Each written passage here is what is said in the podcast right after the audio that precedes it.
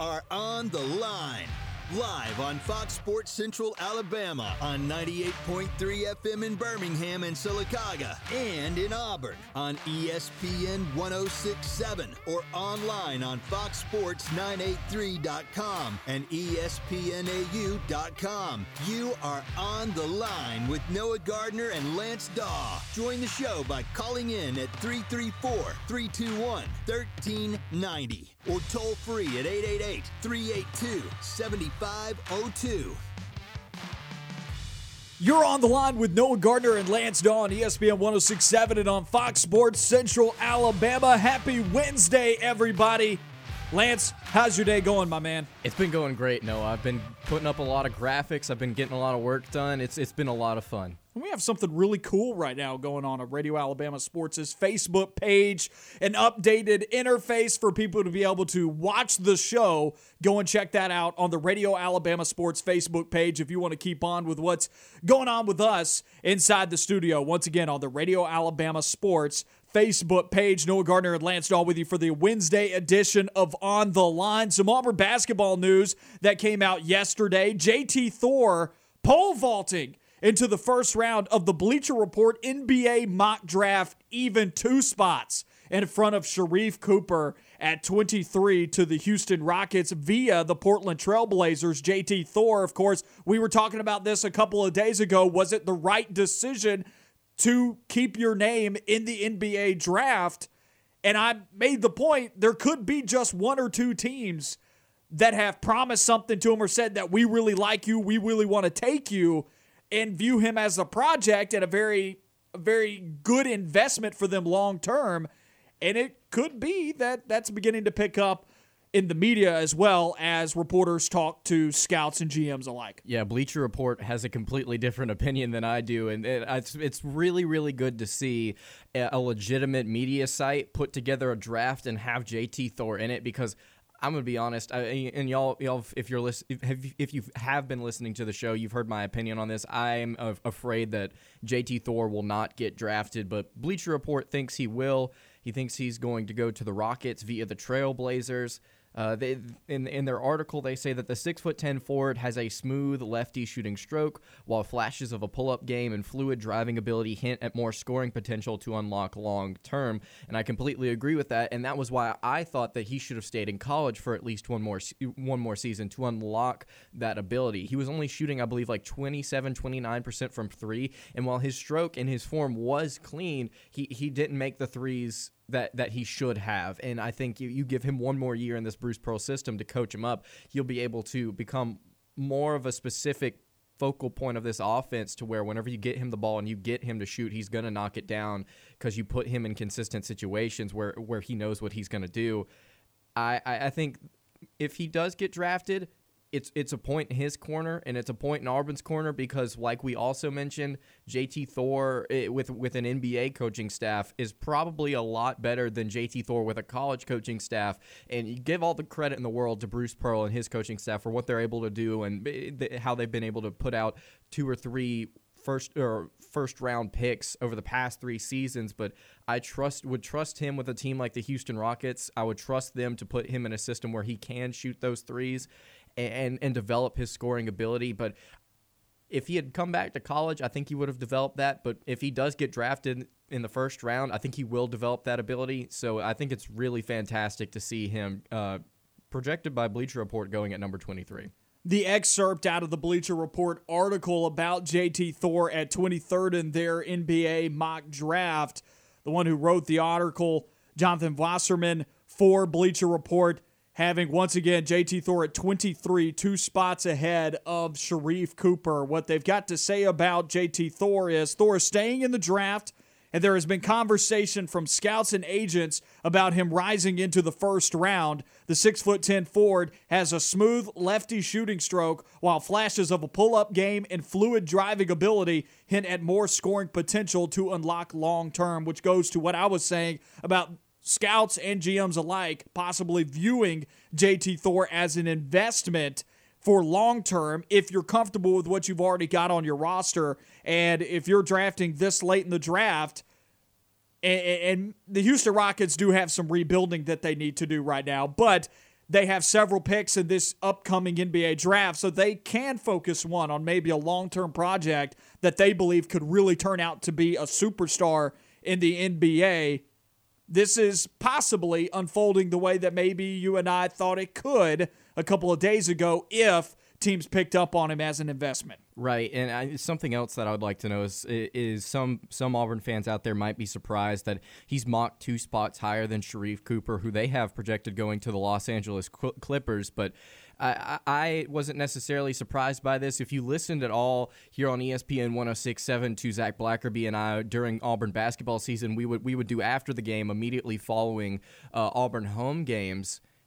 And we we would talk about, like, you know, looking at Sharif Cooper's game, is he an N B A prospect? If is he a legitimate N B A point guard? And we kind of came to the conclusion that while he was really fun to watch in college, there were some things about his game that he he, he definitely needed to correct if he was going to make it at the next level. And it, it would not shock us if he was projected lower first round instead of a lottery pick. Could he go in the lottery still? Absolutely. This is just one mock draft by, by one media source.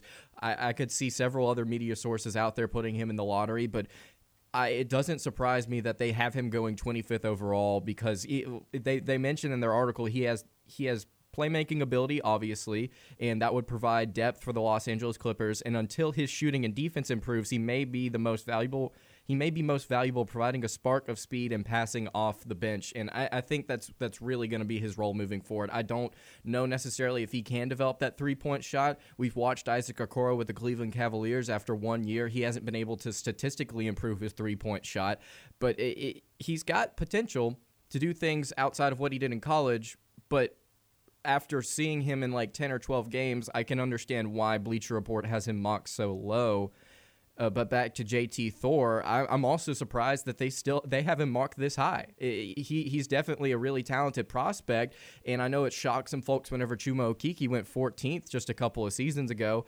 But it, is is J T Thor after one freshman season really worth tw- the twenty-third overall pick? To someone that believes in him as a long-term investment, twenty-three is a spot, especially if you're the Houston Rockets with multiple first round picks. twenty-three is a spot where you can take a pick on a guy who is a long-term investment if you truly believe in his scoring ability.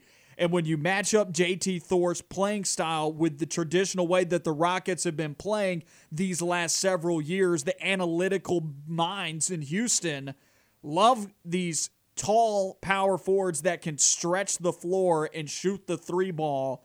Their scheme is so predicated on shooting the basketball and stretching the floor, they're probably drooling at J T Thor's offensive arsenal that is quite versatile if they can flesh it out. So I think so. I think it's worth it. We've seen this before. Chuma Okeke was drafted seven spots higher than this, and he had a torn A C L and wasn't even able to play his rookie season. And the Orlando Magic were comfortable with stashing him away for a year until he was ready to come back and play. And you're taking a major risk there on a dude who has a torn A C L about if he's even going to be able to replicate what he did when he when he was in college, if he's able to even get back to his former self. So Chuma Okeke, I think, is even an example from Auburn that you can point to where someone saw investment and said, man, this guy, although he may be a project, we can turn him into something. Do you have a comp in mind whenever you're looking at a guy like J T Thor? Do you have somebody in mind that you would compare him to that's already in the N B A right now? I hate comparing him to this player, yep. But the frame is near identical, and the way that they play their position is near identical. Now, not nearly as talented, and I, I don't even know if he I, I don't even know if he can even get close to this. But if you look at playing style in terms of his player archetype and his frame, he looks a lot like Kevin Durant. Now, nowhere near as good as Kevin Durant was in college. And folks are scoffing at me saying that, how could you compare him to Kevin Durant? Look, he's a six foot ten small forward slash power forward that can shoot a three, really fluid shooting stroke, gets the ball out of his hand quickly. He can pull up. He's comfortable with the ball in his hands. He's able to drive to the rim. I think he's got a shot on just anywhere on the floor. The mid-range game, not really a part of Auburn's offense, but he's able to stretch the floor, and I would imagine he could shoot from anywhere on the floor. I, I don't know how you can't see the comparisons there. Right. I, once again, not nearly as talented. And will he reach that level? Definitely not. But I see a lot of the same play style. And when I talk about frame, I mean, they're, they're both extremely they're both extremely slim power forwards that like to stretch the floor. Well, the build and the player, uh, the the play style is, is very similar, but I, I would say in order for Thor to actually get up there with guys like Kevin Durant, he's got to become a more confident player. You see guys like Kevin Durant, they know they can score and they're going to score. J T Thor's got to be able to handle the ball a little bit more comfortably if he's going to be one of these guys that can stretch the floor, and he's got to be able to spot up and shoot it from just about anywhere. And that statistically was not there last season for Auburn. We saw it at times. We saw it in that Kentucky game. But in order for him to develop into a Kevin Durant kind of guy, he's got to be able to be more confident with his game. He's got to be able to expand his role just a little bit offensively. And that's what Bleacher Report is saying is, look, we think the tools are there. We saw it on film last season. We think the potential is there one hundred percent. But they've got to be able to unlock it. Can the Houston Rockets unlock it? I believe they can. And while I think it, I think it is a little bit of a stretch to have him going in the first round. Like I, I, I understand, like I understand, and the potential is absolutely there. You talked about his long-term ability. I think that's there as well. You get this guy two or three years, and he's going to be not necessarily a star, but a very valuable piece for a team like the Rockets. I, I'm excited for him, and I just hope he gets drafted. That's what I was saying the other day is like, while I'm, I still am skeptical, I just really hope he does. Going back to Sharif Cooper, do you think another year for Cooper in college would have meant lottery selection? Mm. And, and this isn't the – this mock draft is not the truth. This mock draft is not a foregone conclusion. Right. There's a lot of time for this to change, but ten spots for Sharif Cooper is a long ways to climb with no basketball in front of him. Right, and I think there are a few mock drafts out there that would probably put him in the lottery, and I understand why they wouldn't. And actually, if I were the one making the mock draft, I probably wouldn't put him in the lottery either. I don't know if another year in college would have necessarily done that for him because I don't know... I don't know how much his game would have changed. Would the three-point shot have developed? I'm not sure. We saw his passing ability on full display last year, one of the best assist men in the country, one of the best ball handlers in the country. Could have he could he have gotten better at playing a little bit of defense and not getting to the block and not knowing what to do with the ball occasionally? Yes, I think he would have been able to figure things like that out, but I don't know if it would have moved the needle significantly to the point where he was a lottery pick. I think if he added the three-point shot, it would. I think if he was a more consistent scorer, and there were some things put on film with Sharif Cooper towards the end of the season, folks learned how to defend his scoring. He had a hard time when he wandered into the paint or meandered into the paint. Uh, there was purpose there, obviously. He was a- easily able to beat his defender off of the dribble, but he was not a consistent scorer when met with big men that came over on help defense at the rim. He had a hard time scoring against bigs in the paint, and a lot of times you saw saw him swallowed up. But on the flip side, when fouls were called, he knocks down his free throws, so he is someone that if he could draw more fouls at the next level, which there are more fouls called at the next level, it seems. The, the smaller guards seem to be protected more, possibly, than they are in college. There is a way for him to carve it out at the free throw line and score more. But what's really a drawback that N B A teams want to see, pretty much any any N B A team right now is going to see, or every N B A team right now is going to see the lack of a three-point shot as a negative, right, especially when they're a guard. When I, well, when you look at Sharif Cooper's offense last season, and I agree with you, towards the end of the season, some some teams were able to figure out what he was doing. When you look at that Baylor game, and I've said this a few times on the show, and I'll say it again. I just said it a minute ago. He would get to the block. He would get to the paint, and he would get double-teamed. He wouldn't know what to do with the ball, and he'd either turn it over or make a bad pass or a bad decision. The offense would have to reset, and it would stop. Either that happened or Sharif Cooper would get inside to the block and he would decide that he did want to go up for a shot and he would try and get fouled. And when he didn't get those foul calls, it would be a wasted possession. But that's what he does so well whenever whenever his three-point shot isn't going, and that's what N B A guards do so well. Guys like Trae Young, Seth Curry, or Steph Curry, James Harden, whenever they need some points, they get inside that paint and they draw a foul from behind and they go to the free throw line, they knock down those free throws. If he can develop a little bit of a three-point shot to go along with that, he can be a, a really good N B A guard. Guys like Trae Young don't play defense. If Sharif Cooper can get by without playing defense and shooting a little bit from deep and getting to the foul line, he can be a pretty good point guard, like like Bleacher Report says, off the bench. I don't know if he'll ever become a starter because, again, that that three-point shot ability, it just it, I just don't see that developing to the point where he becomes a legitimate threat offensively. Why? Because his form seems at this point, it's like if you're if you've gone through high school and that's the way you shoot the basketball, and you're one year into college and that's the way you shoot the basketball, how much are N B A teams going to be able to change your shot? How much are shot doctors going to be able to alter that to where you're shooting a clean jumper instead of leaning back on one foot, leaning back on both feet, and and loading up? He, instead of going straight up with the ball, he'd kind of lean back and kind of come back with it and then throw it up there. I, I just don't know how much they're going to be able to change that. And then also the, the the other factors would be, well, they can stop his if they can stop the other things that are good in his offensive arsenal. Whenever they know he wants to go to the three-point shot, they'll be able to defend that as well. And then you also think about his size, you think about his durability, and you think about how the N B A three-point line's just a little bit further back. It's like, do I see him making a lot of threes in the N B A, even if they do try and coach him up? I don't know. I'm just skeptical of what would happen moving forward. Sure, and I, I knew that you had those thoughts, and that's why I wanted you to flesh them out. Folks out there at home might not know what's wrong with the shooting form. They may not see that when they're watching the basketball game, and there's so many different shooting forms out there, but definitely it was something that was talked about throughout the season on multiple broadcasts about Sharif Cooper kind of leaning back when he shoots, and that contributes to that inconsistency. I know that there are N B A teams out there that believe they can fix that. Mm-hmm. There's a lot of hubris in front offices that sometimes waste their picks. I don't believe that they'll be wasting their pick with Sharif Cooper, though. I think drafting a guy like Sharif at twenty-five is pretty good. I, th- I think that's a steal. Yeah, I think that's pretty good. At least with the upside. There's a lot of upside with him at twenty-five, maybe more so than you see with other players that are drafted at twenty-five. I mean, I, I think to Malcolm Brogdon, it's that Malcolm Brogdon came into the league with a three-point shot, unlike Sharif Cooper, and other things have developed in Malcolm Brogdon's game. Malcolm Brogdon obviously brought in by the Bucks, and you look at Brogdon, he he could shoot a three-pointer, and he could play really good defense. And with those two areas he developed in other places, like his ball handling and like his distribution skills, he developed in those areas, and he carved himself out a role as a starter in the N B A. Sharif comes in with excellent ball handling, excellent distribution. He's got to develop the defense and the three-point shot. If he develops those, which it is possible, th- those are two areas that I feel like are are probably easier to teach maybe. Would you agree with that?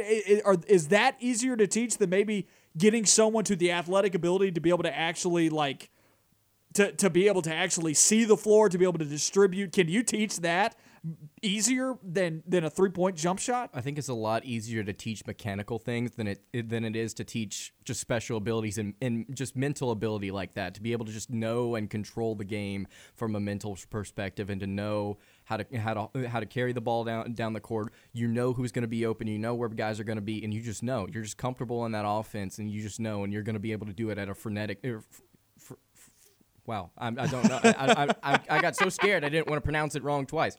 At, at a really, really quick pace. I, I think if you can develop that three-point shot, he can come a, become a star. But again, like you just said, you got to go back to what he does well, which is spread the ball around the floor.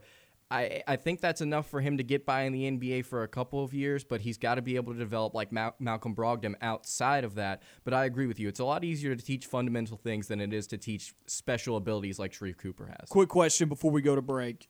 Defensively for Sharif Cooper, is that athleticism or is that just general guards laziness? Because there's a lot of guards out there that, that don't put in a ton of effort on the defensive side of the basketball. I'm afraid that it might be I'm afraid that it might be size and athleticism.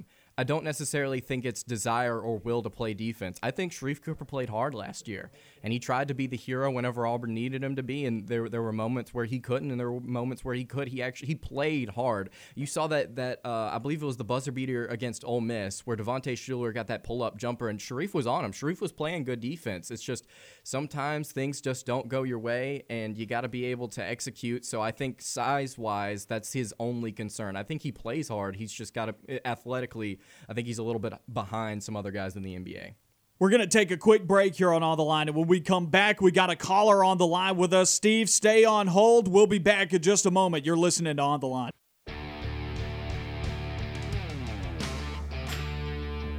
Back on On the Line, Noah Gardner and Lance Dahl with you on E S P N one oh six point seven and on Fox Sports Central Alabama. Number to call, three three four, three two one, one three nine zero. We want to hear from you. What's ever on your mind in the sports world, call in at three three four, three two one, one three nine zero. Alabama football for the second day in a row announced another home-and-home schedule or another home-and-home series. They scheduled Boston College today and Oklahoma State yesterday. Boston College series for two thousand thirty-one and two thousand thirty-four. And then the Oklahoma State series, two thousand twenty-eight and two thousand twenty-nine. So Auburn's over here. Auburn's just got Penn State, U C L A, and Baylor. And Cal. And Cal. I don't know how I forgot about Cal. That's it. Auburn's got a very, very thin future schedule. Alabama's booked up through like twenty thirty-four. And uh, it's you, you'll notice that the opponents, after Nick Saban's contract ends, just to start to slowly decline in quality. I'm kidding. I'm kidding. I'm they kidding. They sharply increase. Yes, they do. If people aren't familiar with this schedule, nobody can say anything about Alabama's scheduling from here out. Let's take you through it. Of course, we know what next year's schedule is for Alabama. Of course, they're taking on Miami, but starting in twenty twenty-two, the difficulty definitely increases. They're at Texas in twenty twenty-two. I'm just going to talk about Power Five opponents that they've scheduled for their future non-conference opponents. twenty twenty-two, they're at Texas. twenty twenty-three, they host Texas. twenty twenty-four, at Wisconsin. twenty twenty-five, at Florida State and versus Wisconsin. So two Power Five opponents that season. twenty twenty-six, at West Virginia versus Florida State. Mountain Mama. twenty twenty-seven versus West Virginia at Ohio State. twenty twenty-eight, which was versus Ohio State at Notre Dame. That got moved back to now versus Ohio State at Oklahoma State. Whew. Still, both O S Us in the same season. twenty twenty-nine at Notre Dame versus Oklahoma State. twenty thirty at Georgia Tech versus Notre Dame. twenty thirty-one versus Georgia Tech. twenty thirty-two versus Arizona at Oklahoma. twenty thirty-three at Arizona versus Oklahoma, twenty thirty-four at Virginia Tech, and then Boston College is in there, and then twenty thirty-five is versus Virginia Tech. I forgot to mention, on F B S schedules, the Boston College series has not been added yet. I forgot to mention, twenty thirty-one is versus Georgia Tech, and then Boston College is on the road that year. September fifth, two thousand twenty-six, the Alabama dynasty will end to the hands of the West Virginia Mountaineers. Mountain, I'm kidding. The Couch no, Burners. The Couch Burners. Uh, it's a really, really tough schedule just after about twenty twenty-six. It really starts to ramp up. And uh, twenty- I'd say twenty twenty-five, you have Florida State and Wisconsin. Give Florida State a couple of years, maybe they'll be back to decent, right? But that, that Ohio State at Oklahoma State, West Virginia at home at Ohio State. You got to play Oklahoma and Notre Dame in the future.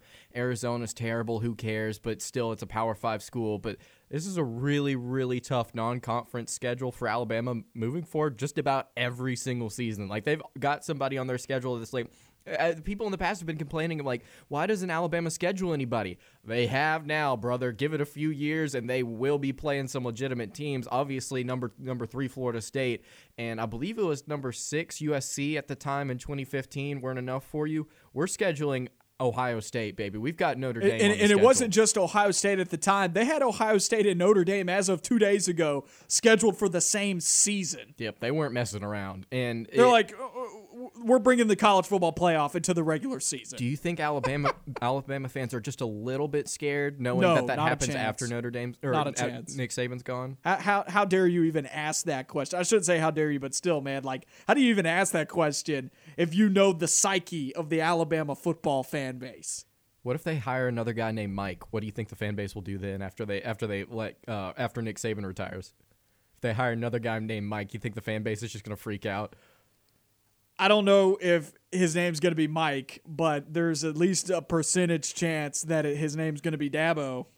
I I could see it. I could see. Well, the question is, is like, is Dabo even going to be coaching ten years from now, or if is he? He's, he's going pretty young. Is he going to go he's to pretty young? Is he going to go to the N F L, or is he going to still be coaching at Clemson? Do you think? Do you think he's just going to sit tight at Clemson until Dabo Swinney's personality does not match an N F L franchise? I, I, I don't think that that would work at the next level. So you think he'll sit tight at Clemson until Alabama comes calling? I think he could spurn Alabama and stay at Clemson. The programs are comparable on the recruiting trail. I mean, they're both in the top three every single year. Clemson's competing with Alabama for the same recruits and winning those recruits as well. They're they're pretty much on the same playing field. He's beaten Alabama in national championships. The argument is there that he should stay at Clemson with the easy A C C instead of trying to go and step into the footsteps of Nick Saban at Alabama. But then again, I also see the other side of things where Alabama fans will try and sell me on this is that, well, Dabo Swinney went to Alabama, played for Gene Stallings, obviously loves the university, has a lot of respect for it. Why would you not want to go and coach at your alma mater? Yeah, of course. I could see that. I could also see guys like Gus Malzahn going and taking the Alabama job in ten years. I'm kidding. But imagine imagine jokes. Imagine a world where where Brian Harsin is coaching at, at Auburn and Gus Malzahn is coaching at Alabama. I don't and want they to. have to play each other. That could only happen on N C double A Football fourteen. Makes that U C F matchup look real good compared to that Alabama matchup, doesn't it? Yeah, on my video game, though, and I, I texted you this over the weekend. I even tweeted about it.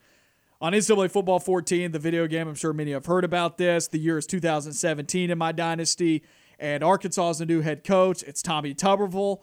And then after that, his O C was David Cutcliffe, and his defensive coordinator was Kurt Ferentz, after both of those coaches bombed out at Duke and Iowa, respectively. Tommy had climbed from Cincinnati to Arkansas, beat Ohio State in week one, and then lost to San Jose State the next week. Only in N C double A fourteen. And then San well, Jose State. I mean, that could State, have happened in real life. San Jose State proceeded to lose to an F C S school the following week. That's right. That did happen. It do that be like happen. that sometimes. It do be like that sometimes. But when you say, you know, imagine a world where Gus Malzahn coaches at Alabama, that's not happening. It would it would it would terrify people for a moment, and then they would realize it's like, oh, well, he's going to start he's going to start a quarterback that doesn't that is not ta- as talented as others on the roster, and we'll be all we'll be all right. We'll be good. Do you think it's going to be Dabo?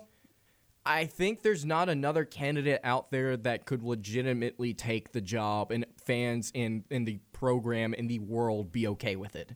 It, it, he's the only guy that I can see that would that would bring continuity and continue the success that Alabama had had under Saban.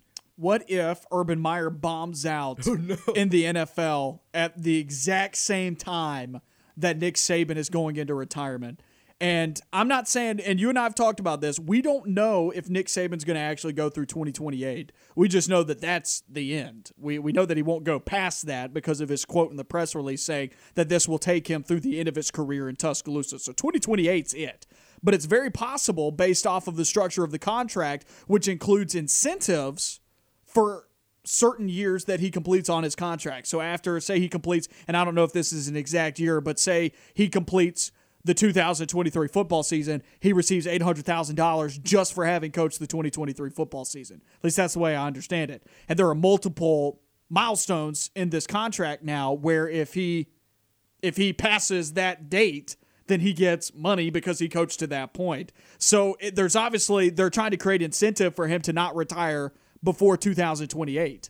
So there must be a possibility that he retires before two thousand twenty-eight. Right. So what if Urban Meyer bombs out of the league in three or four years, and Nick Saban retires in three or four years, and it just times up to where Urban Meyer's at Alabama? Well, Alabama's got to win at least one or two natties before before that point for Nick Saban to say, all right, I'm out. I think they've got to win two. I think they win they they win two more, and Nick Saban says, all right, dude, I've done enough. I'm, I've proven myself. I'm the greatest college coach of all time. Peace. And then Urban Meyer would have to step in. That's the question is, can Jacksonville sustain at least a little bit of success under Meyer for the next three or four years and, and have him hold out up until that point? Urban Meyer will get at least two football seasons, at least. And I think he'll do well enough to earn himself another two or another two after that, at least. The N F L is not a patient league whatsoever. And if you have an egregiously bad season, you're done for. And Jacksonville is very much so in a rebuilding stage. They had the number one overall draft pick. They just have so much that they have to do to get back to winning. And sometimes N F L franchises are not the most patient in the world, waiting on a coach to be able to build it to that point. They expect it. They expect to win now. I don't think that that's the situation in Jacksonville at the moment. They're not expecting to win this season, and they're probably not even expecting to win next season. But they're at least expecting a progression from last year's horrid season where they only won one game or two games, whatever it was, to at least probably winning five this year and then maybe even doing a little bit better than that two years from now. They're expecting a progression to at least getting back to five hundred, I'm sure, after two seasons of Urban Meyer, because I can guarantee you if Jacksonville does not get back to five hundred in two seasons under Urban Meyer, we're going to be seeing N F L Live on E S P N with a headline at the bottom, is the Urban Meyer experiment working out in the N F L? So Even the, five hundred wasn't enough for Nick Saban in Miami, and he went back to college. And guess where he ended up? Alabama. This could be this could be the same kind of situation. We could be hearing Urban Meyer saying, I'm not going to Alabama, and then bang, ends up at Alabama. So the two candidates that we've thrown out there that would be like legitimate candidates, I'm not talking about Malzahn or anybody like that, Urban Meyer and Dabo Swinney, guys that have been in the game for a long time and have proven their ability to to to coach at the highest level in the game. Could Alabama potentially go with a younger coach like Matt Campbell or somebody that's on the come up? Definitely not Matt Campbell. Not Campbell. Well, is there anybody else that's younger that you would that you would look at and say that could be a candidate in the future? The scope, it depends on what Steve Sarkisian does at Texas. Steve Sarkisian does really, really well at Texas. I think Sark could be a real contender for the job when it comes around to that point, but it just all depends. The the landscape of of college football changes vastly on a five to ten year pendulum. And you look back five years ago who were hotshot names in college football as coaches, those have changed to now. Five years ago, Tom Herman was a hot name in college football. And guess what? Now he's now he's disgraced, you know.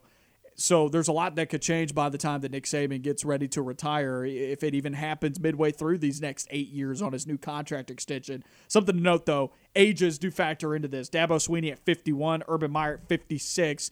And the game definitely, based on Urban Meyer's track record, appears to age him a lot more than maybe some other coaches out there at fifty-six. And when he get when he's getting around to sixty years old, does he want to take another one? Does he want to take on another job in college? Probably not. Lane Kiffin. I, I no, I don't. I, I don't I'm, think I'm things joking. work That's out magically enough for him at Ole Miss to get there. Do you think? Do you think that he consistently has Ole Miss as an um, enough of an offensive threat for Alabama to even maybe even consider him? It's like, well, he, he scores points and like his his his schemes are sound. I think you're setting the bar too low. It's not about Ole Miss being great on offense. That's already a given. Ole Miss is going to be a good offensive football team this year, probably great.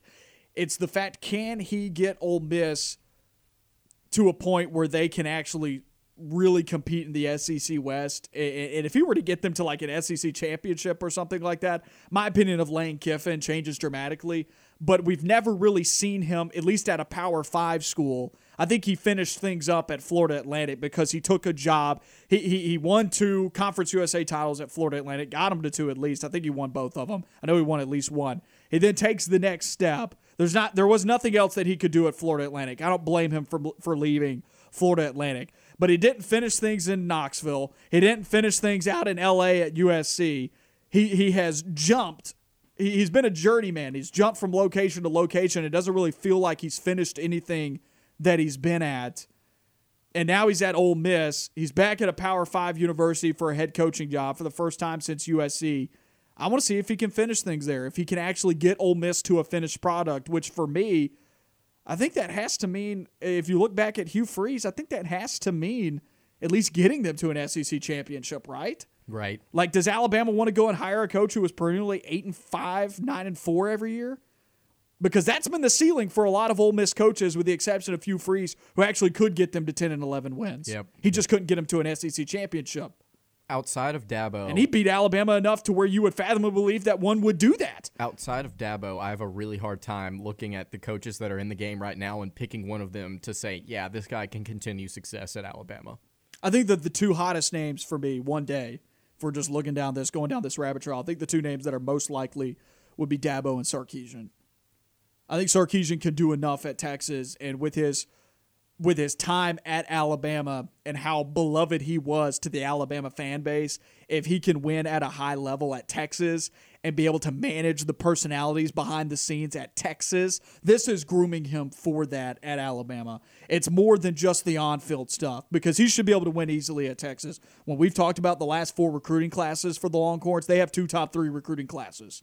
They're always in the top ten. They have the resources. There's no reason why anyone There's no reason why anyone should lose at Texas. Yet history should, tells us. Exactly. There's something going on. There's something in the water in Austin. There's something behind the scenes that plagues the coaches that go in, because Tom Herman looked like he should have won. He looked like he was that, – that looked like that was a match made in heaven, and he was coming from Ohio State. At least he had the Ohio State background. He was coming from Houston, but he had won at other locations, and he, he looked like, wow, this is going to work out, and then it didn't. Steve Sarkisian has experience at Alabama, a school on the same echelon as Ohio State. Maybe I should say that the other way around. Ohio State's on the same echelon as Alabama, but still, Sarkisian very much so has experience at this type of echelon of college football. And the resources are there at Texas, and the pressure from behind the scenes is there at Texas, to where if he makes this thing work, I believe he would be a really good candidate at Alabama. Because if you can if you can withstand the pressure that you, that you hear about and see about on social media, that you hear rumored about at Texas from boosters and whatnot behind the scenes, if you can withstand that, you can you can handle your business in Tuscaloosa, where Nick Saban's pretty much had total total sovereignty. So, interesting discourse, but there's still eight years on the Nick Saban contract that was extended earlier this week. Got a long way to go. If you've got a thought on, on, on any of the coaches that we suggested, or maybe someone else out there that may be a candidate down the line, love to hear from you. Anything else on your mind in the sports world, we want to hear from you about it. three three four, three two one, one three nine zero. Going to take a quick break here, and then when we come back, we'll wrap up hour number one of On the Line.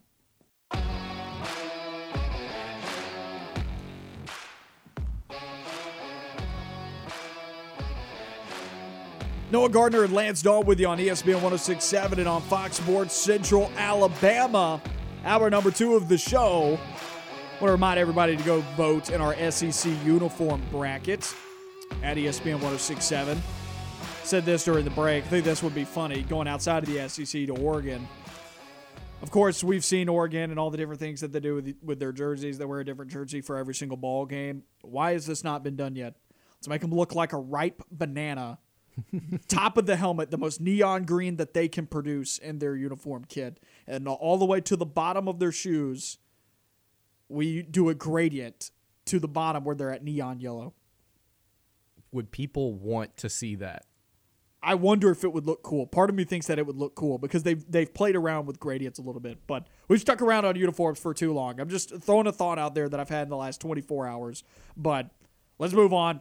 Ranking the top five S E C running backs for this upcoming football season. We've ranked the quarterbacks already. You and I had some good discussion there. There's even more dissension here with the running backs. Let's start out at five on this list. Who do you have at five? At number five, I have, dang, where is he on my list? I always do these out of order. I have Brian Robinson Junior at number five. And you may look at what he did last season and you say, well, he only ran for about five hundred yards. Actually, yeah, he ran for four hundred eighty-three yards last season. Had he had a full season, he would have run for five hundred fifty-seven. But again, it's very similar to why I had Bryce Young so high on my list for S E C quarterbacks. It's scheme, it's the situation they're stepping into, and it's just, just expecting him to be good. It's just expecting for him to for for Alabama to continue to churn out good talent. Now, statistically, at the end of the season, is he going to be one of the better running backs? I don't know. On paper, he looks like one of the better running backs because, again, it's a five-star coming into a five-star program. But he, Alabama's offense may not necessarily lean more towards running the ball this year, and guys like Brian Robinson Junior may get kind of left out statistically. But on paper right now, I got to think that he's one of the five best running backs in the S E C, especially early on in the year, because it's in order to get Bryce Young comfortable, I think they're going to be able to run the ball a little bit more, kind of get this offense going, and they may rely on him a little bit earlier on in the season. I haven't even really – I didn't consider him for my top five. He was – there were other running backs that I left out, like Jerry and Ely. Jerry and Ely doesn't make my list, where I think they've already shown enough throughout their career where I'm like, these guys are better than Brian Robinson at the moment. You insert Brian Robinson to another S E C team, you take him out of his situation – and you place him at another one of these universities. Of course, yes, he, he benefits from the scheme. He benefits from the offensive players around him. Najee Harris was special. Special. I don't know if we see. I don't know if we've seen that right now with Brian Robinson at the moment, for where I'm like, yeah, this guy's a top five running back, because I really like the, the running backs in this in my top five, where I believe at this point they have overcome adversity. by way of the offensive line that's been in front of them, and they have still found a way to statistically be at the top of the league in their rushing categories. Five for me, Zamir White. eleven touchdowns last year as a running back. That was one of the highest tallies in the conference. He's coming back after tearing A C Ls in both knees. That's a huge comeback story for Zamir White. Averaging a pedestrian five point four yards per carry compared to the other running backs in the top five of this list, because there's some gaudy numbers there. Guys that are hovering a little above six yards per carry and then right around the six yards per carry mark. That bothers me a little bit, considering Zamir White has been playing behind one of the best offensive lines in the S E C over the last couple of years, especially when it comes to the running game. Zamir White just has not taken off at the same level as the other Georgia running backs that have come through the door before him. You look back all the way to Nick Chubb and then Sony Michel, and, and the list goes on and on. Up to this point, he just hasn't quite taken off compared to the other running backs before him. Yeah, I, I I have Zamir just a little bit higher on my list, and I'll explain why in a minute. But my number four guy, and you and I disagree on this uh, a, a little bit, I, I've got Kevin Harris at my number four spot. And there are a couple of reasons. Whenever you look at this guy's numbers, you, you they jump off the page. Had he had a full season, would have run for thirteen hundred yards. He ran for eleven hundred last season. And the highest yards per carry mark in the league. He had the highest yards per carry mark, mark in the league at six point two. fifteen touchdowns. Dude was balling. He was uh, he was probably the only bright spot in a two and eight season. The South Carolina quarterback room had eight passing touchdowns. He had fifteen rushing touchdowns. He almost doubled the passing touchdowns for the entire football team. I talk about situation and I talk about scheme, and I think there are important factors to look at whenever you look at an individual player skill position moving from one season to the next. And something that you pointed out to me just a couple of days ago is is a really big positive for Auburn is what Mike Bobo was able to get this guy eleven hundred yards in a two and eight season with a terrible South Carolina team that had a really bad offensive line. Imagine what he's going to be able to do for Tank Bigsby. But that guy's not at South Carolina anymore. They're breaking in a new coaching staff. They're bringing back a couple of starters on the offensive line. And again, that offensive line is not great. They're going to be able to run the football because they're breaking in a new quarterback, but I don't see him better than the three other guys that I have on my list come season's end. Really, really talented guy, statistically really impressive last year. Will he be able to keep those numbers up in two thousand twenty-one? I don't think they're going to be as impressive as they were in two thousand twenty. Man. I, I, we will disagree later. I'll tell you why when I get him when I get to him later on on my list. I'll, I'll tell you why I think he will be successful. So I'll table that for a bit. Four on my list, I'm going Isaiah Spiller out of Texas A and M. Now, Spiller statistically last year had a solid season for A and M. I actually think he's one of two players in the entire conference that broke one thousand yards last year. He is. He's one of two players at running back that broke one thousand rushing yards. He came away with one thousand thirty-six yards, five point five yards per carry, nine touchdowns. Also somewhat of a receiving threat, twenty catches. And once again, you go back to ten games for them, so he's averaging two catches a ball game, had one hundred ninety-three yards receiving, nine point seven yards per catch. That was good for fourth on the Texas A and M receiving list last year. A versatile running back, explosive speed, but he was still playing behind one of the best offensive lines that the S E C had to offer last year, and he still was below some other guys like Kevin Harris, like Chris Rodriguez at Kentucky, like Tank Bigsby at Auburn. All three of those universities had significantly worse offensive lines than Texas A and M and Isaiah Spiller, and still the only the five point five. And then you also you talk about those other three universities. All three of those universities had significantly worse quarterback production than A and M with Kellen Mond. There was more versatility in the A and M offense, which should have produced more for Isaiah Spiller. That's why I've got him further down on my list. He's produced, but he has not produced with the adversity that some of the other running backs have shown. And he's he's going to encounter adversity this year with a brand new offensive line. And I'm curious if he does it at the same clip now that the offense is about Isaiah Spiller. It, it, this is not about Kellen Mond anymore. He's gone. This is not going to be an offense about Haynes King. This is going to be an offense about trying to make Haynes King comfortable because he's a freshman that has not played at all. It's got four total pass attempts in his career. Now you look at Isaiah Spiller, it's about him. Is he ready for that? I'm not so sure. I have Isaiah Spiller at my number three spot, And I agree with you. I think the situation he's stepping into is going to be a bit of a challenge for him. He's going to have to be able to step into this role without that really talented offensive line that he had last season. And he's going to have to be the focal point of the offense. And we've talked about this during Texas A and M's make or break factors. It's like, well, they got to be able to get this quarterback comfortable. How are they going to be able to do that? Well, if you've got a thousand-yard running back returning in the S E C, it's probably going to help Haynes King just a little bit.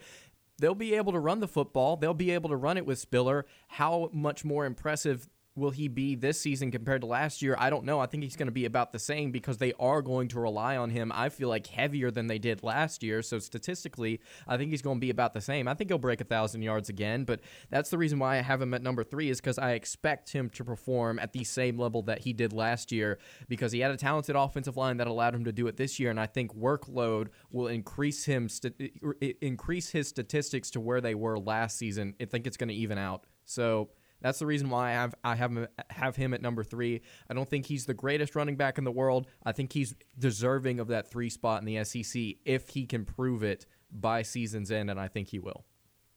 Moving on to third on my list, I've got Chris Rodriguez Junior out of Kentucky. Once again, we talk about running backs that have overcome adversity, that don't have good or great offensive lines in front of them. Kentucky's offensive line has been fine. It's been a, a middle-of-the-pack unit in the country, but here's the thing. Everybody knows that Kentucky's running the football. You look at their, their rushing statistics last year, finished third in the S E C, thirty-fourth nationally. Passing statistics, fourteenth in the conference, one hundred twenty-second out of one hundred thirty teams in college football. They had one hundred twenty-one and a half passing yards per game last year. We all knew that the Kentucky offense could not throw the football last year. It didn't matter who was quarterback, whether it was Joey Gatewood, whether it was Terry Wilson. They couldn't throw the football last year. Only two hundred pass attempts for Terry Wilson. Both quarterbacks hovered around fifty percent or a little bit above it in completion percentage. When your offense has that much dysfunction in your passing game, it's easy for opposing schools to stack the box against you and try and stop the run. That was the book on beating Kentucky. And Chris Rodriguez Junior still, still averaged six point six yards per carry, which I believe amongst like running backs that were like starters, they were the number one back on their team. That was the highest mark in the conference for starting running backs returning for this year. six point six yards per carry, eleven touchdowns. Everybody knew that the ball was going into Chris Rodriguez's hands or that somebody was running the football, and Chris Rodriguez made it work. Now, if you want a counterpoint to that for Chris Rodriguez, he had a running quarterback alongside him and Terry Wilson, and that takes some of the pressure off of you because you don't know who's carrying the football. That does help you out a lot. Terry Wilson no longer in the offense. How does that How does that change things for Chris Rodriguez now that the quarterback, which I, I don't think it's going to be Joey Gatewood, it's looking like it couldn't end up being Will Levis or Bo Allen. Gatewood could be falling on the chart, but regardless, Joey Gatewood is not the speed threat that Terry Wilson is. I don't believe that he's as much of a rushing threat as Terry Wilson was. You look at the quarterback room at Kentucky, it does not offer them as much on the ground as it did last year. That could affect Rodriguez a little bit, but still, last year's numbers absurd. And if he puts them up again, th- this dude could be getting drafted, especially looking at the fact that he is a junior going into this year. So some, some high praise there for Chris Rodriguez Junior We'll be back continuing to rank these top five running backs in the S E C on the other side of this break. Stay on the line. More of the show when we come back. Powering our way through the Wednesday edition of On the Line. We got thirty minutes left in the show until the drive with Bill Cameron coming up from four to six on E S P N one oh six point seven and Fox Sports Central Alabama. We're ranking our top five S E C running backs for the two thousand twenty-one season. If you've got some disagreement, if you've got some comments, anything to add, number to call, three three four, three two one, one three nine zero. We're taking your calls here on the Wednesday edition of On the Line. Top five running backs. We're into our top two now. Lance, take it away. At number two, you know, I debated whether or not I, I should have Zamir White in this list at all, and I decided to shift him down, and that bumped up Jerrion Ealy to number two. Zamir White is not in my list at all. I would have had him at, at number four. At number five, I believe, I was debating on whether or not I should put Brian Robinson or Zamir White in that posi- in that spot, but Jerrion Ealy at number two for me, and there are a couple of reasons why. number one, like you mentioned, having a running quarterback by your side will definitely help out your rushing offense. It gives it gives that rushing offense versatility, and it's going to give the back a lot of opportunities to to hit those holes harder whenever they expect the quarterback to pull it and run.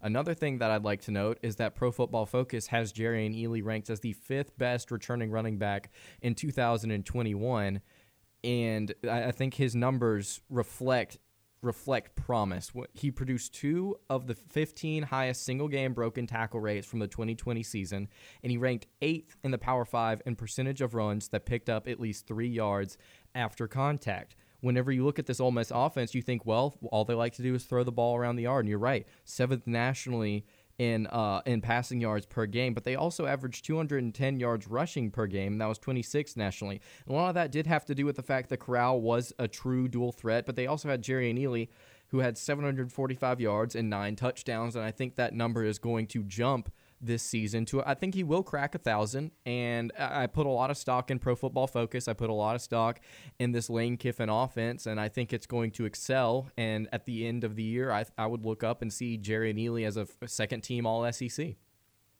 He's good. He is he is very good. I'm trying to figure out if he's good because of the scheme. And Pro Football Focus statistic there on his broken tackles, I like that. That that would go against someone saying that he's good only because of the scheme, because he's creating his own space. But I want to know, is that consistent across the span of the entire season? Because you mentioned that there were he, he produced two of the highest single-game broken tackle records. And I'm not saying it's not true. He may have done it across the season. I would just like to know more stats on if he was doing that consistently across the season, because I, I do think that Ely has helped out a lot by his scheme. I question whether or not he would still produce at the level in which he does if he was moved somewhere else in the league. Like if he was running behind a different offensive line, if he was at South Carolina and Kevin Harris was at Ole Miss, how would that differ? I think Kevin Harris would still obviously do the amazing things that he's doing because of what he did at South Carolina, but would Jerry and Ely do what he's doing right now at Ole Miss at South Carolina? I'm not sure. Tank Bixby's a guy that I think could run and be successful anywhere in the league. I don't know if that's the same for Jerry and Ely. I don't know if I've seen that yet. He's been good. He's been really good. He's all-purpose back, and I love his versatility. I really do. That's the same reasons why I like Isaiah Spiller, but I think that there have been other running backs that do that in this league that have, have produced more up to this point, at least, at least statistics-wise, that, that supported, because Spiller had three hundred more rushing yards last year, had more yards per carry, had more receiving yards, had more receptions. I don't disagree with you. Ely's fun to watch, and he is good. I just didn't even put him in my top five because I wondered about I, I, a lot of that. I, I attribute to the scheme, right? And I, that's I, I I've said I, I put a lot of stock in, in in schemes and situation whenever I'm looking at these rankings, because at the end of the day, you know, if the if the scheme is making you it making you perform, and it's like, that's okay. Like if you if you're performing over guys that don't perform in other schemes, like you're still performing. At the end of the day, you still have better statistics, and you still it, like you can be up there with those guys because that's the scheme you're in, and that's the situation you've landed in. So sure, when, my argument though is that on the other side there are players in the league that are producing more than Jared Ely that are in much much worse situations. But but still, if the if the if the if the situation makes you better, and those, or if the situation makes you worse, like statistically, look at Kevin Harris, like obviously fifteen touchdowns over one thousand yards, but I like the versatility that Jerry sure. Ely brings to the game along with his rushing ability, and the scheme definitely helps him with that. And I'm not saying that scheme is everything. I'm just saying, like, you look at it at the end of the day, like if they if they have better numbers, that's that's That, then I'm going to go with that guy. But whenever you look at guys like Kevin Harris compared to Jerry and Ely, like he's more fun to watch. He's going to be able to catch it out of the backfield. He's going to be able to return kicks. If you put Kevin Harris in this Ole Miss offense, I don't think he performs as well as Ely does because he would stall out. If you put Jerry and Ely in his situation at South Carolina, if you give him that many carries, I don't think he's going to perform as well as Kevin Harris, but I think he's going to perform close. I think it's really, really hard, and I think you, you're... very logical points, like reasonable, like there's there's no there's no like legitimately arguing with that. It's really hard to, to rank some of these guys for me because they all just kind of they're they're all talented whenever you get closer to the top. It's a good running back class this year. It's I'm a, excited about it. It's a good running back class, and I think I think guys like Jerry and Ely bring a lot of a lot to the table, and I do put a lot of stock whenever Pro Football Focus said these are the things that we saw on tape last year and this is why this guy is going to be really good next season. I'm going to go with that dude. Sure. Kevin Harris, though, to his defense, still ended up with more receptions, not as many receiving yards, or not, not as much yards per reception, but still with more receiving yards than Jaron Ealy last year and more catches. Not as much yards per reception, so they just didn't throw the ball to Jaron Ealy as much.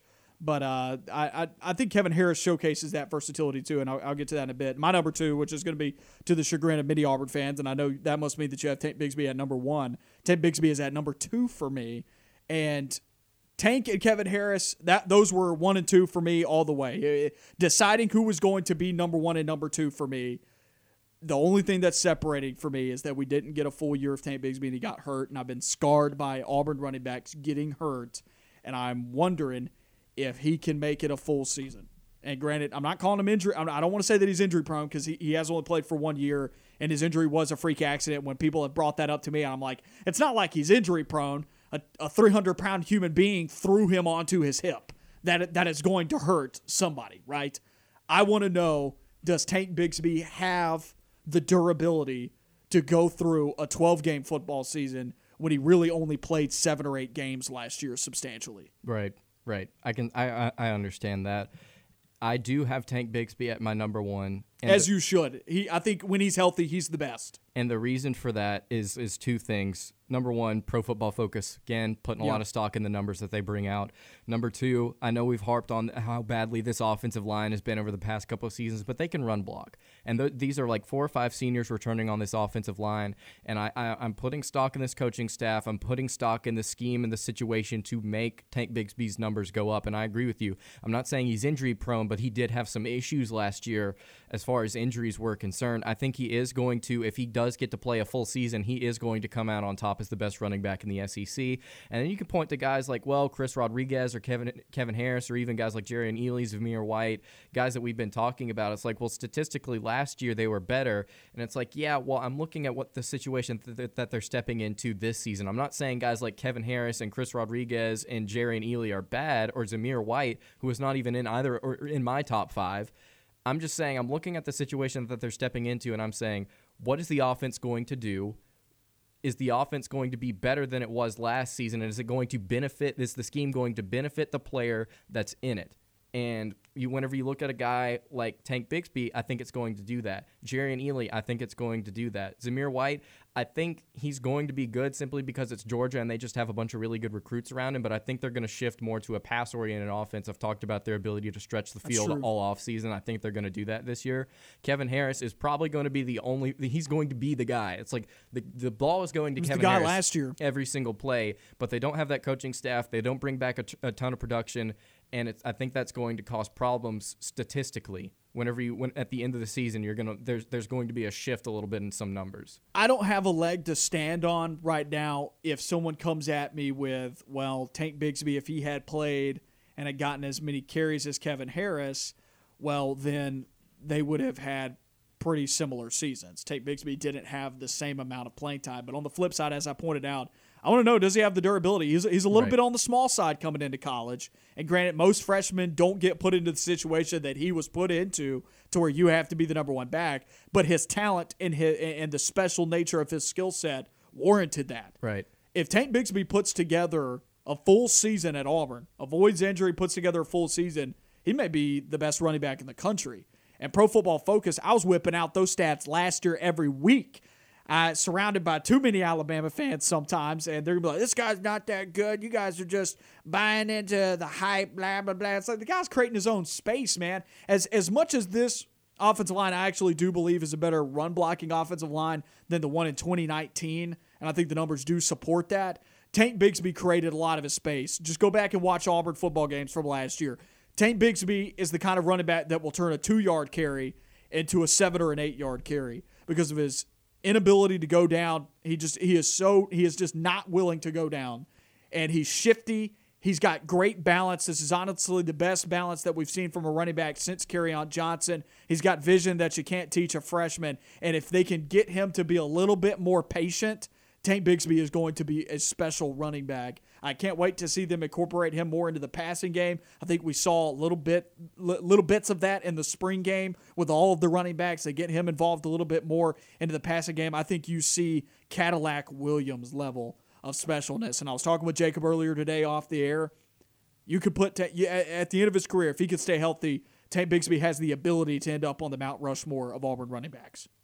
I would say, in response to if somebody came at you and said, well, if you put, if you give Tank Bigsby a full season, he would put up the same numbers as Kevin Harris. And like, if you put him in the same scheme, like gave him as the ball as many times, he would perform. I would say like, well, that, that would, that I agree with you, but that didn't happen. Now let's look forward to two thousand twenty-one and let's say, okay, look at these guys in their individual settings and, and let's determine who is going to come out on top, because we can, we can agree last season, Kevin Harris statistically was the better running back than Tank Bigsby. But again, I think situation has a lot to do with what these running backs are going to do moving forward. So I would say for guys like Tank Bigsby, in in order to say that he w- is one of, if not the best running back in the S E C, it's like moving forward this year, I'm going to expect that he is not as injury prone as last season. Still could happen, but I'm going to expect that he does get a full season this year. And he is going to perform because of these things: offensive line, scheme change, Mike Bobo, who who who created who, who Kevin Harris. Who helped Kevin Harris be what he was. Sure. Right. I'm, again, I'm not it, I'm not knocking on Kevin Harris. Is it certain that the system's going to get worse next year for Kevin Harris? Because I do have Kevin Harris at number one on my list, and a big part of that is statistically looking at Kevin Harris last year. He was in a worse situation than Tank Bigsby, and he still, and there's no ifs and buts. You can't deny this. You cannot deny this. The stats do not lie for running backs. You cannot deny Kevin Harris last year outperformed Tank Bigsby.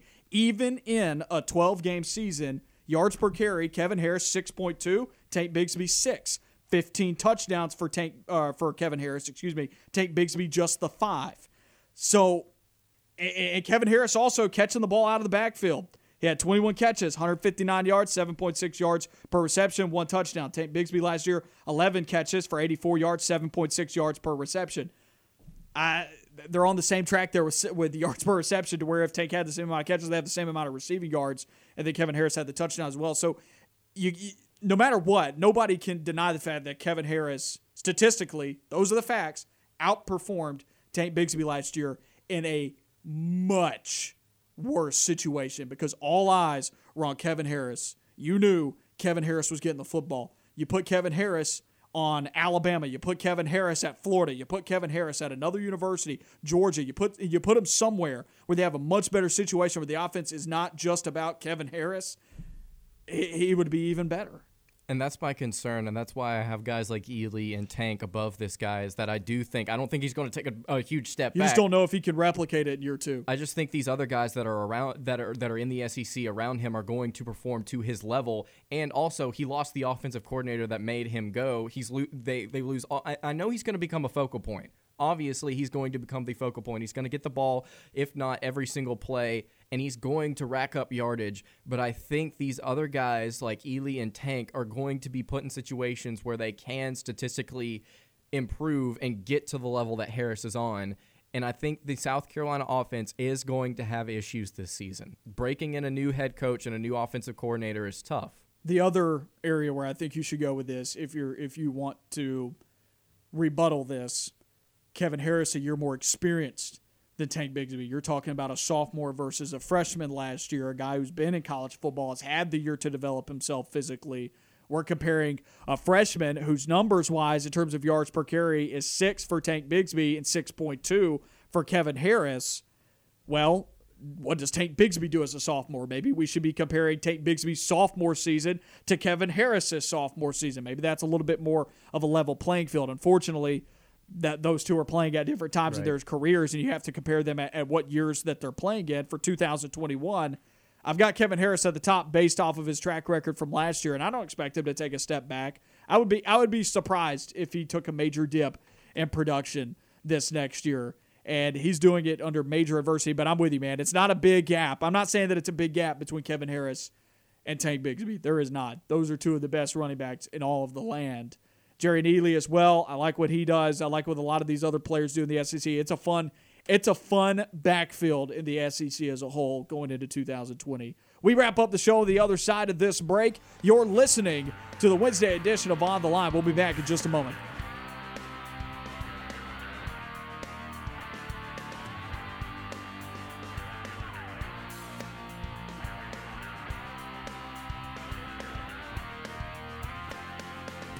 On the Line on Fox Sports Central Alabama on ninety-eight point three F M and E S P N one oh six point seven.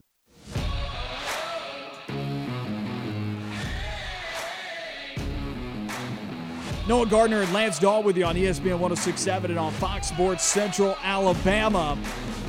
Wednesday edition of On the Line. We got four minutes left in it. Before we wrap up the show today, let's take a listen to what's on T V tonight. Hey everybody, it's Noah Gardner with What's On Tonight. A lot of great sports and some postseason action along with some solid movie selections on your Wednesday night. Mel Gibson and Danny Glover star in Lethal Weapon at seven on A M C. Classic basketball movie with Hoosiers on F S one at seven. And live sports, newly named league M V P Nikola Jokic and the Denver Nuggets go at it with the Phoenix Suns for game two of their series in the Western Conference semifinals. Phoenix leads one oh. Catch game two on T N T at eight thirty. In college softball, it's game two of the Women's College World Series Championship between Oklahoma and Florida State at six on E S P N. In the M L B, the Kansas City Royals take on the Los Angeles Angels at eight thirty on E S P N. N H L playoffs are on N B C S N at six thirty with Game six between the Boston Bruins and the New York Islanders. Islanders clinch the series with a win up three two. The United States men's national soccer team, fresh off of winning the CONCACAF Nations League, is taking on Costa Rica in an international friendly at six on E S P N two. I'm Noah Gardner, and that's what's on T V tonight. Wrapping up the Wednesday edition of On the Line, Noah Gardner and Lance Dahl with you. I want to spend a second here to talk about The Athletic. Put up an article earlier today, Nicole Auerbach and Max Olson writing about the transfer portal and how it's changed the game. Coaches still only have, you know, the twenty-five scholarship limit, but now players can leave universities and transfer anytime that they want with no penalty, at least for the first time. And they put up a table of all of the teams in college football that had transfer portal losses. And Auburn comes in at fourth on the list, the fourth most losses to the transfer portal with twenty players, excuse me, nineteen players coming out of the Auburn program. Only Mississippi State, Missouri, who are tied for third. Tied for second is Kansas, Michigan State. And they're the team that lost the most by far, Tennessee, at the top of this list, the only team that lost twenty-five players, or the only team that lost more than twenty-two players to the transfer portal. That is a ton. That's a lot, and man. That is since October first, twenty twenty. Dad, so that's gum. about midway through last year. Man. Or since last football season started. So Auburn's lost nineteen guys since October first, twenty twenty. I think a very good point is brought up, and I and I brought this up yesterday with if you expand the college football playoff and you don't reduce the regular season, you might have to play around with the scholarship limits a little bit. And this is more of an argument for that. That coaches very well could lose a ton of their roster and not be able to, A, recruit transfers in, and B, you're still hampered by the twenty-five scholarship limit for freshmen. Also, with the moving around of players through the transfer portal, we've seen it much harder, and I've talked to coaches, high school coaches around the state about this. They've said it, it's a lot harder to get these guys recruited, especially in basketball. Right. Whenever you look at Auburn's situation, the, the first thing that I would say is, compared to Tennessee's situation, are these guys that Auburn are losing, are they going to be focal points moving forward on this football team? And whenever you look at some of the names that have that have entered, I would say the majority of them aren't. Whenever you look at a situation like Tennessee, they lost their top two running backs. They've lost good pieces on that offensive line. They've lost legitimate starting players in the S E C. Whenever you look at Auburn's Auburn's losses. They Maybe lost, not this year, but they would have become that possibly. Like Jaron Handy might have. They would have been, but at the same time, it's like it's. It, I don't think it's necessarily the end of the world because obviously you're going to have turnover with, with a coaching staff change. And moving forward, the transfer portal's for everyone. Auburn's going to be able to get some guys back, and then they're also going to be able to recruit. So if these guys weren't system fits for this program and they wanted to leave, I think that's a good sign. Auburn, go out and get the guys that you want. If the, there were guys on the roster that you didn't want or you had somebody else in mind and you said, hey, look, you're not going to get to play a lot this season, I think that's a good thing. Auburn's got to go and get their guys. The Tennessee situation I feel like is a little bit different because they're they're it's just a, it's just blown up. They're just hanging out, handing out McDonald's bags and just having a good time up there. Well, something to note, four of those seven teams went through coaching changes. Mississippi State did not, but they are one year removed, same as Missouri, and then Michigan State also in that boat. So all seven of those teams within a year have had a coaching change. So that also plays into the fact all those guys transferring out. Culture changes tend to do that. That's it for the Wednesday edition of On the Line, The Drive with Bill Cameron coming up after us. We'll see you tomorrow, same time, same place. You know where to find us.